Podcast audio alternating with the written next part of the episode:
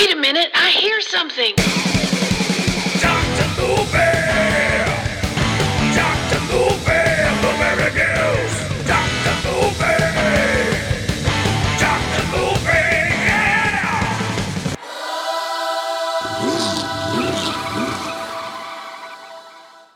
Hey, hey everybody, welcome back to another episode of Doctor Movie, where I'm talking about movies and cruising on down the highway. Um... I think at the end of the last episode of uh, All Hallows' Eve, I said I was going to jump into the Terrifier stuff, but I didn't really realize that there was a part two for uh, All Hallows' Eve, so I wanted to go ahead and check that one out first. And uh, before we, you know, jump into the other stuff, which I'm going to go ahead and say may take me a little while to jump into the Terrifier stuff because I kind of had some special requests to come up to cover some stuff for the Halloween season. So we'll try to sneak those in here. But today we're going to talk about All Hallows' Eve Part two from twenty fifteen. It's got a four point seven out of ten. Uh, I disagree with that. And we'll talk about that as we go along. Directed by the same uh, person that gave us the original. Actually, it's it's a bunch of directors in this one, right? So they they kind of took... How do I say this nicely? Um, even though the first one's got some pretty cool ideas and they tried to use Art the Clown as a tie-in, kind of like the Crypt Keeper for Tales of the Crypt, I'm going to go ahead and say I, personally, me, myself and I, I think this is a better movie than the first one. Uh, it, it, it just... It works better together, and I think the reason why is they're not trying to do that tie-in thing as heavily. There is still a wraparound. You got to have those, right? But this fits more in line with uh, with Trick or Treat, where the stories all kind of line up, but, you know, well, they don't necessarily line up. But I think the theme is, is a little better in this one. I think the stories are better in this one. So, uh, so yeah, you got a you got a bunch of directors here, right?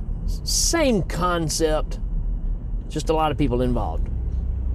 Um, I'm not even gonna worry about getting into the cast because there's a, a bajillion people in this movie. But what we do need to know is what the synopsis is, and it says, "Alone at Halloween, a young woman finds a V H S tape on her doorstep, and she watches the tape and she witnesses a collection of gruesome tales." Each more unnerving than the last. Yeah. Uh, that's kind of what makes this thing work. We're, we're sticking with, again, the ideas that we saw in the first one about the videotape, which still blows my mind that it's twenty fifteen and we're relying on a videotape. I guess I really can't complain because, you know, we did the re- remake of The Ring and it all had to do with the videotape. So, I, okay, I can let it slide. But you would figure that evil... maniacal evil, evil spirits, whatever, would say, hey, we probably need to use the newest technology. Why do we always have to stick with V H S? I know it's a nostalgic thing, right? Because the majority of the great horror movies, you can go ahead and throw your stuff at your radio right now if you want to, the majority of the iconic horror movies were on V H S. Just saying. That time frame. So maybe that's kind of the reason of reflecting back, plus you get the grittiness, right? D V D, Blu-ray, we started getting away from that grittiness and cleaning things up, which I'm gonna say hurts hurts horror movies. Um, Texas Chainsaw to me is, is is a gritty movie. When you make it pristine, it takes some of the nastiness away. You don't feel like you're watching a bootleg snuff film when it's been cleaned up and put in four K. Not saying that I wouldn't have a copy of Texas Chainsaw in four K, but there's something about that duped feeling that makes you feel like you're watching something that you should not be watching. And I think we're kind of missing that. Uh, everything is so clean and digitized now. And again, that's just an old man rant, right? But, you know, I always go back to the impact that Last House on the Left had for me because... it looks, it feels, it smells like a snuff film. And that's that's what makes that movie work. henceforth, you know, we did the remake, which was a decent remake, but it lacked that nastiness that made you feel like you needed to take a shower after you watch it, right? And I think that ties back into that mentality of why we still push for V H S and all this stuff for these kind of stories, because one, it allows you to not shoot in high def. You can actually go shoot this with cheaper, you know, film stock or whatever and get that look as much as possible. So it kind of plays into that. Uh, also the fact of, you know, look at how we are with social media, right? We just scroll. If we don't like something, you scroll. If you're on TikTok and if they don't have something you like in two seconds, you're scrolling to the next thing. D V D, you could just fast forward to the next chapter, right? Or just click a button. V H S, you can't do that. You got to go and fast forward and still kind of see what's going on to know where to stop. Maybe that's part of the magic of this too, is you're not gonna do that. So, I don't know. I'm, I'm ranting on something that probably means nothing, right? But uh, let's, let's look at uh, some why to watch. Well, as always, we got our three-word review. Menacing, twisted, and thrilling. Yeah, I'll give you that. Uh, with a sinister, scary Halloween-themed uh, feel and fast pacing. At a eighty-six minute runtime, you can't go wrong with the sequel. Totally agree. I did not get bored with this. There's more stories in this, and they're really, really short. It moves really quick. I really appreciated that. And uh, I'm telling you, this is a better movie than the first one. Uh, All Hallows' Eve two is fantastic. Is a fantastic Halloween horror flick and one of the better anthology horrors I've seen. You know what? I, I, I can't disagree. Uh, All Hallows' Eve two is a festive horror project bound to be fallen in love with by short attention span gorehounds. There you go. They're pretty much saying everything that I am. Uh, I, I appreciate the, the, the not drabbling on. I don't need backstory. Show me what you're going to show me, right? So let's get into this.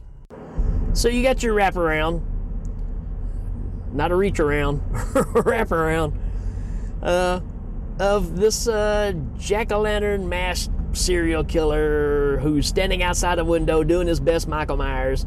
And at this point, I'm already going, oh no, here we go. It, it, so we've just substituted Art for this serial killer jack-o'-lantern guy. That's the only thing that's different is you're just missing the Michael Myers mask, right?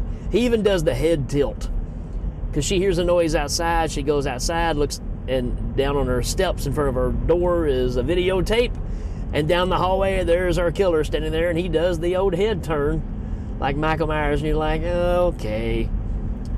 But lo and behold, from there I was really surprised because she pops in the tape.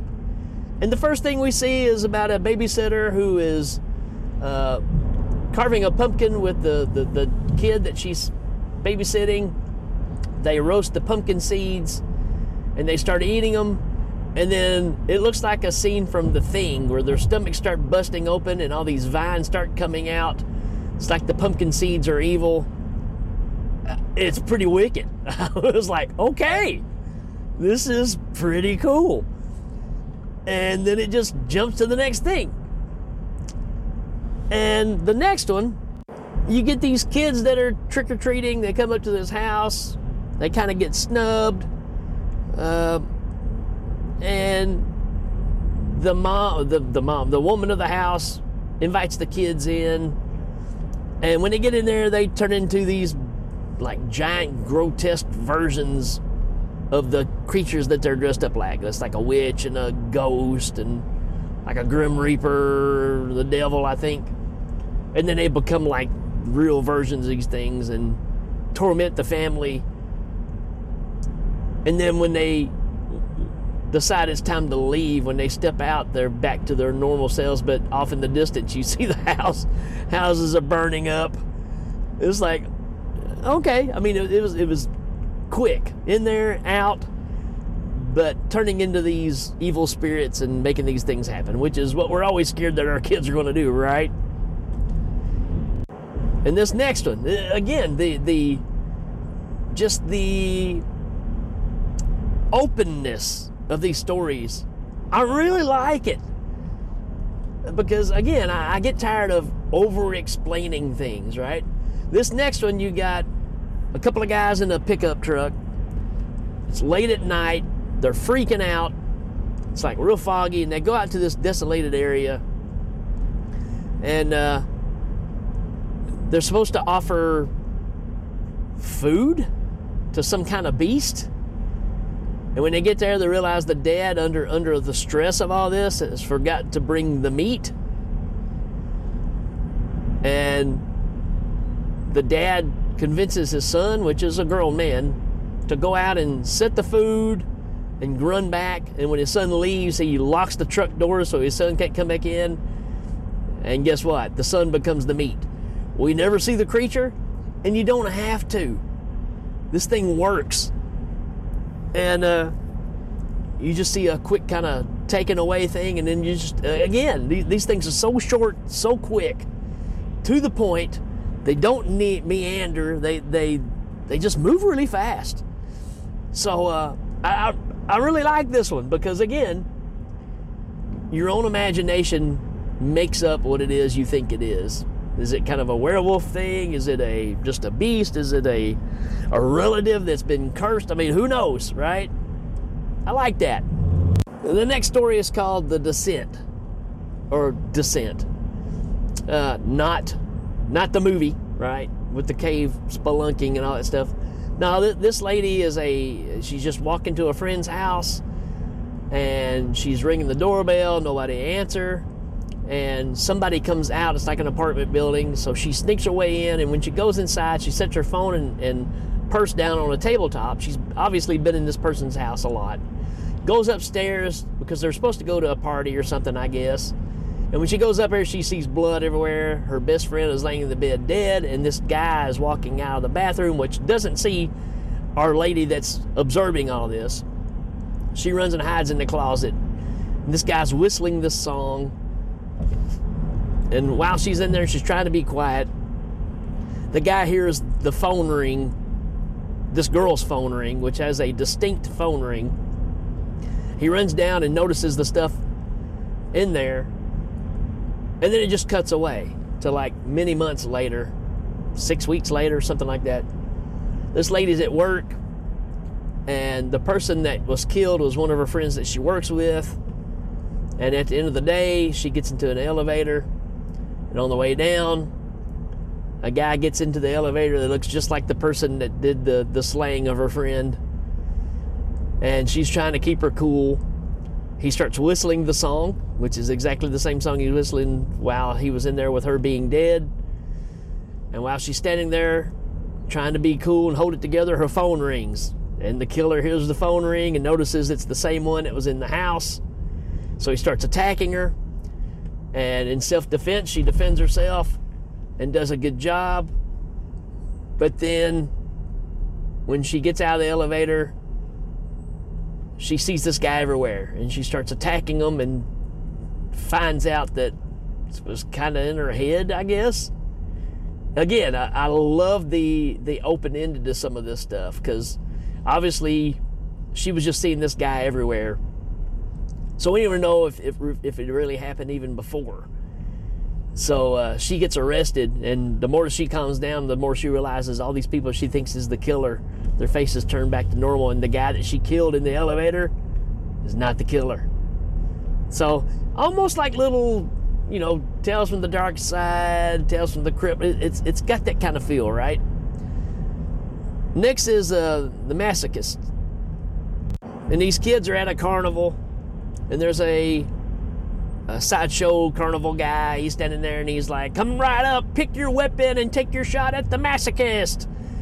And they've got this guy strapped down to a spinning wheel. And it goes around, and you're supposed to throw these weapons. And if you hit them, I guess you get a prize or whatever. Um, and this is somebody who's been captured, kidnapped, and strapped down to this thing, and when the boys are lining up to do this, one of the boys is ready to throw, and the mask that's on this, this guy that's strapped down comes off, and it's the boy's dad. And he's like, son, you gotta help me, you gotta help me. And the son goes ahead and kills him anyways, because either he was mean to his son and all this stuff. And then the next one's like, when they're setting up the next one, it's a lady, and obviously it's a mom, right? So it's like the kid's getting revenge back on the parents for who knows what they were doing to these kids, right? Uh, pretty crazy, pretty crazy. And again, these are so short. Uh, A Boy's Life. This is where uh, a mom is putting her son to bed, and he obviously has problems with thinking there's monsters in his room and stuff. He's he don't he don't have a father. His father was killed in the military, and he puts on his dad's dog tags all the time. Whoops, sorry, hit my microphone there. He puts on his dad's dog ta- dog tags as like a protection kind of thing. Then his mom starts playing along with him to try to get him over this anxiety or whatever it is, these phobias that he has.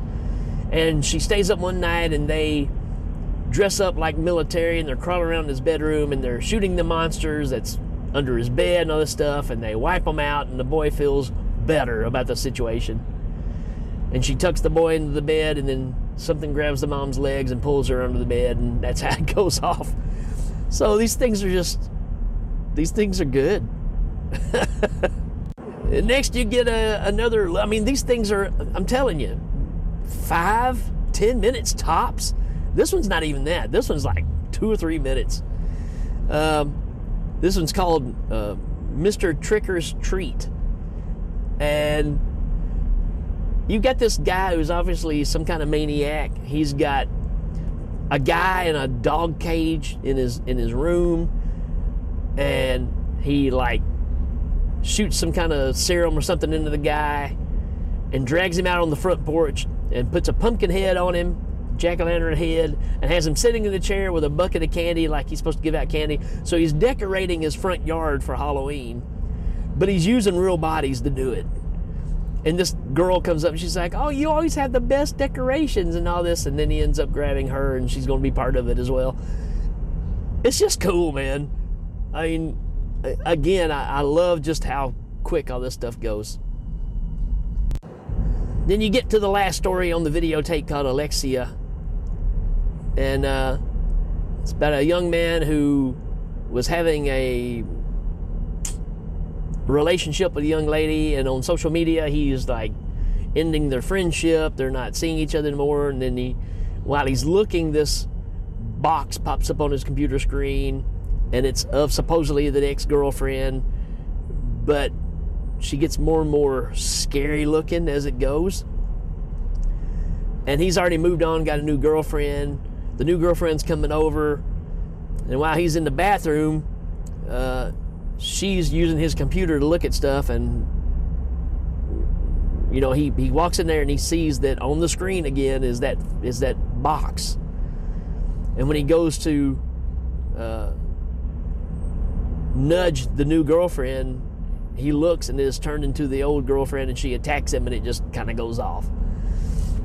And that's kind of the whole videotape thing. And at this point, the woman that's watching videotape reacts, and uh, all of a sudden, on the video screen, you see the jack-o'-lantern killer on the T V, and he's also, well, it's behind her, but he, she see the reflection in the screen. She turns to look, and nobody's there. And uh, then all of a sudden, it just kind of slits her throat, and that's the end of the whole thing. I, I, I've kind of breezed through these. I mean, you see how long it's taken me to get through them, because these stories are really good. They're really short, not a lot of baloney. It just gets in, gets out. It's it, it's really good. Um, way better than the first one. So I recommend you check it. If you haven't seen this one, if the first one kind of puts you off, I totally get it, because it kind of did me too. I mean, some things work, some things just didn't. This one's really good. So I highly recommend, especially for this season, as far as a horror anthology, check this one out. Uh, I'm gonna give it a four out of five. I would almost give it a five out of five. I really enjoyed this, and I want to watch it again. So that's my take on this one. All Hallows' Eve Part Two. You need to check it out. All right, folks, that's it for this one. We will check you later.